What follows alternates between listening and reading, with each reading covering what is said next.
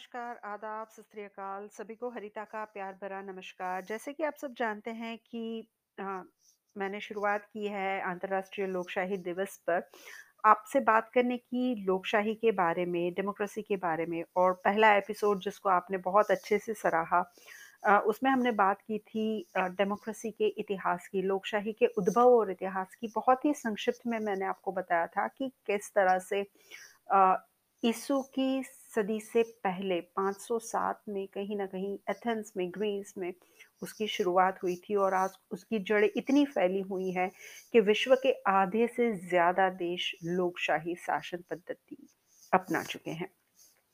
तो जब हम लोकशाही शासन पद्धति की बात करते हैं तब बहुत सारी विचारधाराएँ आती है जिसमें से बहुत ही आम तौर पर जो हम सुनते हैं वो है वामपंथी या दक्षिणपंथी मीन्स राइट विंग और लेफ़्ट विंग और इसी के पर्यायवाची जो शब्द बन जाते हैं वो हैं labour and liberal, republic, democratic.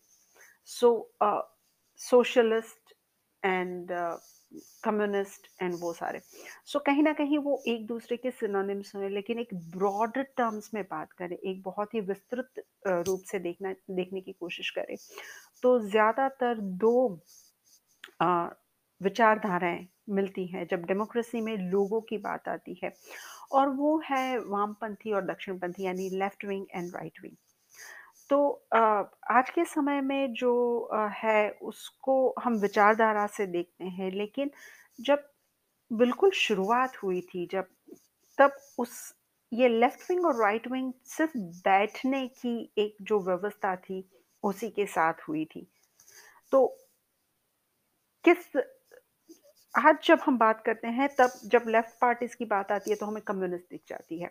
हम राइट विंग्स की बात करते हैं तो जो हिंदुत्व की बात करते हैं उस उस उस तरह की पार्टीज़ हमारी नज़र के सामने आती है। ऑस्ट्रेलिया में की बात करें या फिर हम यूके यूएस की बात करें वहाँ पर भी सेम चीज़ हो जाती है कि जब हम राइट विंग की बात करते हैं तो रिपब्लिकन्स दिख जाते हैं, लेफ़्ट विंग की बात करते हैं तो डेमोक्रेटिक्स दिख जाते हैं। सो पहले जब शुरुआत हुई तब ये सिर्फ़ एक बैठने की व्यवस्था थी जो असेंबली में थी।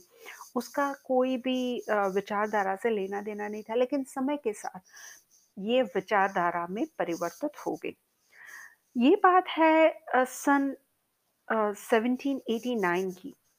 फ्रेंच नेशनल असेंबली में सदस्य संविधान का मसौदा तैयार करने के लिए लोग जमा हुए थे।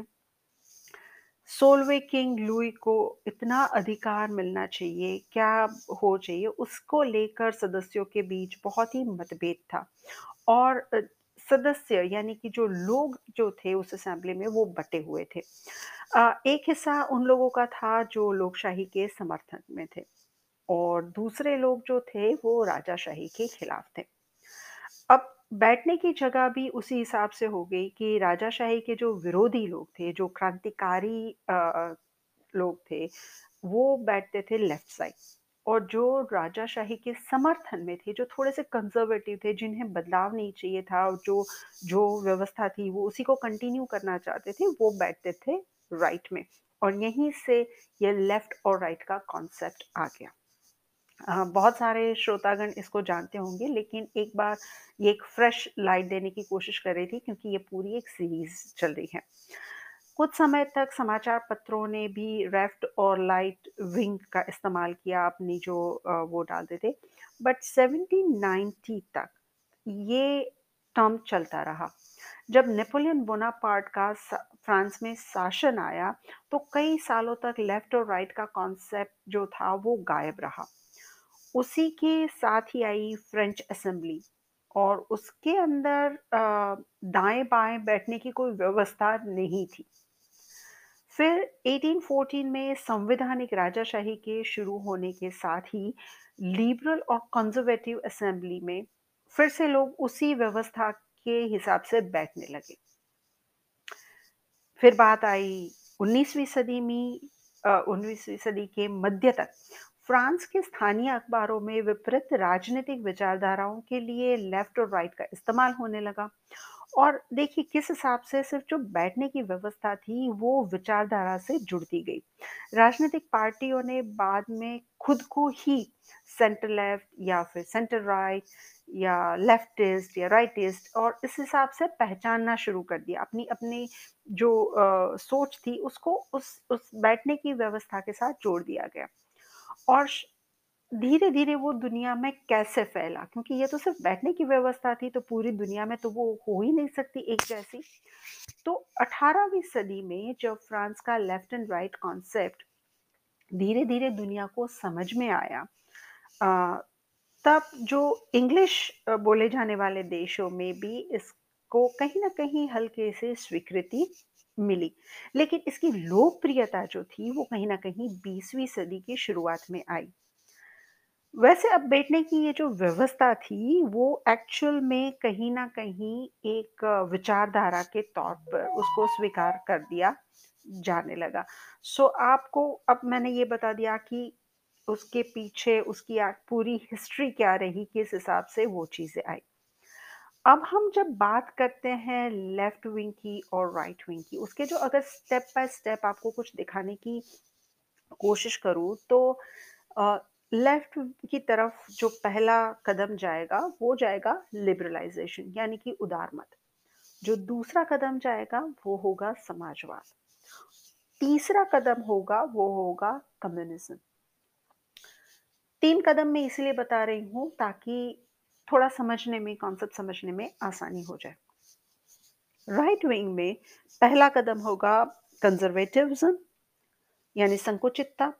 दूसरा कदम होगा मोनार्किज्म यानी कि राजाशाही। यहाँ पर राजाशाही का अर्थ एग्जैक्टली exactly राजाशाही नहीं है, लेकिन एक ऐसा व्यक्ति जो अपने विचारों के साथ या अपनी किसी और शक्ति के साथ पूरे समुदाय पर अपनी अपना प्रभुत्व ज़ाहिर कर सके अपना अपना राजा के जैसे वो बात कर सके।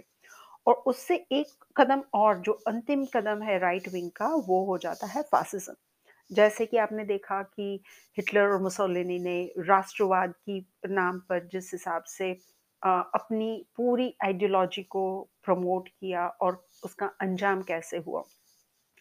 सो so, यहाँ पर एक्सट्रीम जब बात पहुँच जाती है चाहे वो लेफ़्ट में हो, चाहे वो राइट में हो, जब दोनों तीस, तीन पायदान से आगे चले जाते हैं, जब कम्युनिज्म से और फासिज्म से भी लोग आगे बढ़ जाते हैं तो वो कट्टरता में परिवर्तित हो जाता है। और किसी भी समाज के लिए कट्टरता बहुत ही नुकसानदायक रहती है। जब आम देशों की बात करें तो कहीं ना कहीं आपको हर एक देश में कॉम्बिनेशन मिलेगा जो पूरा लेफ़्ट विंग भी नहीं होगा, पूरा राइट विंग भी नहीं होगा, लेकिन कहीं ना कहीं उस पर ज़ोर ज़्यादा होगा। तो कैसे जानेंगे, कैसे समझेंगे कि ये लोग लेफ़्ट यानी कि वामपंथी विचारधारा के साथ हैं और ये लोग राइट विंग क्या सिर्फ़ यही जानना काफ़ी होगा कि वामपंथी लोग हैं, वो हिंसा का रास्ता बहुत आसानी से अपना लेते हैं, वो झगड़ने को तैयार होते हैं, वो क्रांति के लिए तैयार होते हैं अगर सही शब्द यूज़ करूँ तो। और जो राइट विंग के लोग होते हैं वो अपनी धार्मिक आस्थाओं को लेकर अपने संकुचित्व को लेकर अप, अपनी अपनी धौस को लेकर कहीं ना कहीं जमाते हैं। क्या यही डिफरेंस है? नहीं। बहुत सारे पहलू हैं जहाँ पर ये दोनों विचारधाराएँ एक दूसरे से बिल्कुल अलग जाती हैं। आम तौर पर सबसे बड़ा और महत्व का पहलू जो मुझे लगता है वो है इकोनॉमी पॉलिसी यानी कि अर्थतंत्र, जो आपकी और मेरी ज़िंदगी पर बहुत बड़ा असर करता है। जो लेफ़्ट विंग जो होती है, वहाँ पर इनकम इक्वालिटी यानी कि सभी लोगों की जो आय हो, एक समान हो सके, जित, जहाँ तक हो सके वहाँ पर समान हो सके, उसके ऊपर एक बल दिया जाता है। तो यहाँ पर कहीं ना कहीं इनकम टैक्स जो होता है या फिर किसी भी तरह के टैक्सेस जो होते हैं, वो थोड़े से ऊँचे होते हैं, जो लोग अमीर होते हैं उन लोगों के ऊपर। सरकार ज़्यादा खर्च करती है, अपनी सामाजिक योजनाओं के ऊपर इंफ्रास्ट्रक्चर पर अब और सरकार का कहीं ना कहीं हाथ रहता है हुकूमत रहती है इंटरफियरेंस रहता है बिज़नेस पर रेगुलेशंस पर अर्थतंत्र पर। राइट विंग में कहीं ना कहीं अगर आप देखें तो इकोनॉमी ज़्यादा फुले फाले उसके लिए प्रयास किए जाते हैं। तो ये लोग कहते हैं कि हाँ ठीक है, हम ओपन बाज़ार कर देंगे, हम बाज़ार को खुला कर देंगे, फ्री ट्रेड कर सकते हैं हम, ताकि ज़्यादा से ज़्यादा प्राइवेटाइज़ेशन हो, ज़्यादा से ज़्यादा कॉम्पिटिशन हो, ताकि कहीं ना कहीं वो वृद्धि दिखने मिल जाए। ज़रूरी नहीं है कि ये वृद्धि हमेशा एक ही तरीके से कहा जाए, बट यहाँ पर सरकार का जो कंट्रोल होता है इकोनॉमी पर, वो सिर्फ़ कंट्रोल होता है, इंटरफियरेंस सरकार का नहीं होता। दूसरी बात बड़ी महत्व की है, जो आपने भी नोटिस की होगी पूरे विश्व में जो आजकल चल रही है, वो है इमिग्रेशन पॉलिसी। जो लेफ़्ट विंग के लोग हैं, वो अ, कहीं ना कहीं लेफ़्ट सिटिज़नशिप चाहने वालों को या फिर यूँ कहें कि अनडॉक्यूमेंट इमिग्रेंट्स जो हैं, उन लोगों को एक्सेप्ट करने में उन्हें बहुत दिक्कत नहीं होती। राइट right विंग के लोग हैं, वो इमिग्रेशन के बहुत ही खिलाफ होते हैं। वो चाहते हैं कि कोई भी आकर हमारे देश में नहीं रह सकता। वो वो अपनी बॉर्डर्स सील करते हैं। अगर ऑस्ट्रेलिया का एग्ज़ाम्पल दूँ तो कहीं ना कहीं बोट से आने वाले लोगों को लेबर गवर्नमेंट ने स्वीकार कर लिया था, कहा था कि हाँ, आप आ जाइए। जो अब की सरकार है, जो लिबरल गवर्नमेंट है, उन्होंने बहुत ही स्ट्रिक्ट एक्शंस लिए हैं अपनी इमिग्रेशंस पर। सो so, ये ये एक बहुत महत्वपूर्ण डिफरेंस है लेफ़्ट विंग और राइट विंग के बीच में। उसके बाद बात करते हैं स्वास्थ्य की, क्योंकि आपकी और मेरी स्वास्थ्य बहुत ज़रूरी है। तो लेफ़्ट विंग कहती है कि ये फंडामेंटल राइट right है, सभी का राइट right है और उसका एक अफ़ोर्डेबल प्राइस होना चाहिए, जैसे कि मेडिकेयर की योजना है या अ, सरकार जो सरकारी अस्पताल और वगैरह चलाती है, वो होना चाहिए। Right wing says yes, health care is very important बहुत है, उसका अफ़ोर्डेबल उसकी अफ़ोर्डेबिलिटी भी होनी चाहिए, यानी कि सभी लोगों को भी मिलनी चाहिए। लेकिन उसके साथ-साथ कहीं न कहीं स्पर्धात्मकता भी होनी चाहिए। उसी को लेकर जो नए-नए बदलाव आते हैं सामाजिक तौर पर, आर्थिक तौर पर, आपने देखा होगा कि अबॉर्शन को लेकर बहुत चर्चा-विचारणा चलती होती है और कहीं ना कहीं जो राइट विंग्स की जो विचारधारा है, जो प्राचीन वस्तुओं को बदलना नहीं चाहती, वो कहीं ना कहीं इसके भी खिलाफ हो जाती है। और अबॉर्शन के खिलाफ है तो समलैंगिक संबंध यानी कि सेम सेक्स मैरिज या गे रिलेशंस के भी वो लोग अगेंस्ट में होते हैं। आजकल हम लोग बहुत सुनते हैं कि ग्लोबल वार्मिंग की समस्या चल रही है। तो एनवायरनमेंट पॉलिसी पर भी ये दो जो विचारधाराएँ हैं, वो बहुत डिफरेंट हैं। जहाँ की लेफ़्ट विंग ये कहती है कि ऐसी कोई भी आर्थिक एक्टिविटीज़ यानी इकोनॉमी एक्टिविटीज़ नहीं होनी चाहिए, जो कहीं ना कहीं पर्यावरण को हानि पहुंचाती हो। उसको बंद कर देना चाहिए। राइट विंग ये कहता है कि ठीक है, पर्यावरण बहुत ज़रूरी है, लेकिन अर्थव्यवस्था भी उतनी ज़रूरी है। सो अ, अगर कहीं ना कहीं उसको कॉम्प्रोमाइज़ करना पड़े एक चीज़ को, तो वो हिचकिचाते नहीं है वो बंद नहीं कर देंगे, वो कुछ सॉल्यूशन निकालने की कोशिश करेंगे। सो so, यहाँ पर भी बहुत डिफ़र है पर्यावरण को लेकर भी दो विचारधाराओं के बीच में। तो ये तो मोटे-मोटे तौर पर बात हुई थी कि अ, क्या दोनों में डिफरेंसेस हैं। अब उसी को लेकर एक और पैमाना है जो लोकशाही में बहुत सारी पॉलिसीज़ को बनाता है और वो है ओवरटर्न विंडो।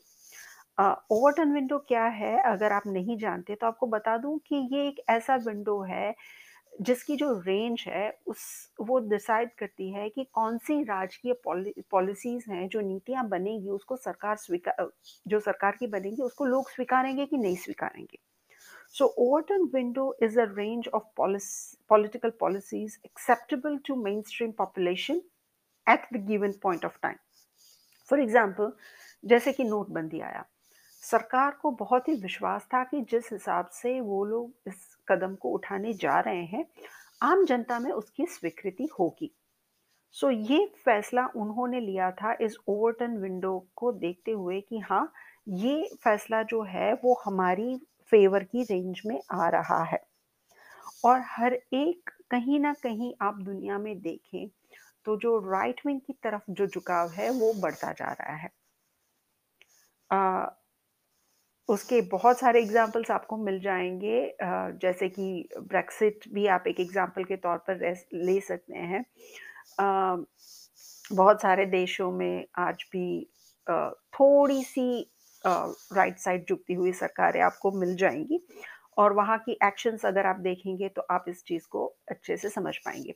लेकिन अगर भारत की ओवरटर्न विंडो की बात करूँ बहुत ही स्पेसिफिकली तो एक सॉफ्ट हिंदुत्व जो है वो हर एक पार्टीज़ पॉलिटिकल पार्टीज़ कहीं ना कहीं एक्सेप्ट कर रही है।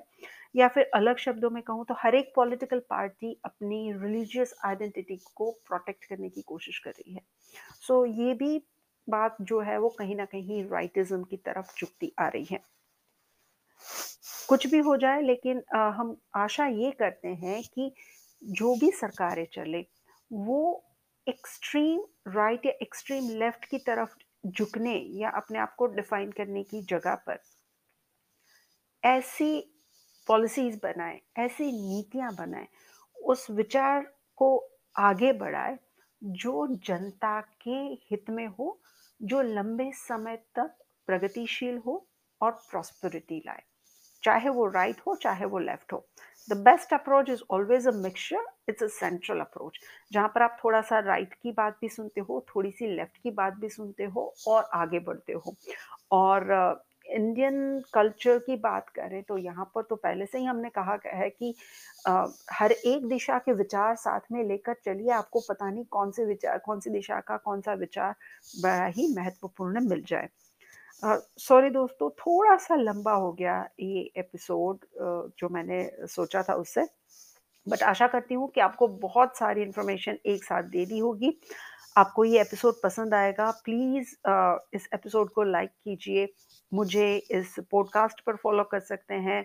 फेसबुक पर at I am Harita Instagram पर एट आई एम हरिता और यूट्यूब पर हरिता मेहता के साथ आप फॉलो कर सकते हैं। Like share subscribe thank you so much next episode में मिलेंगे एक और नए पहलू के साथ। तब तक के लिए बाय बाय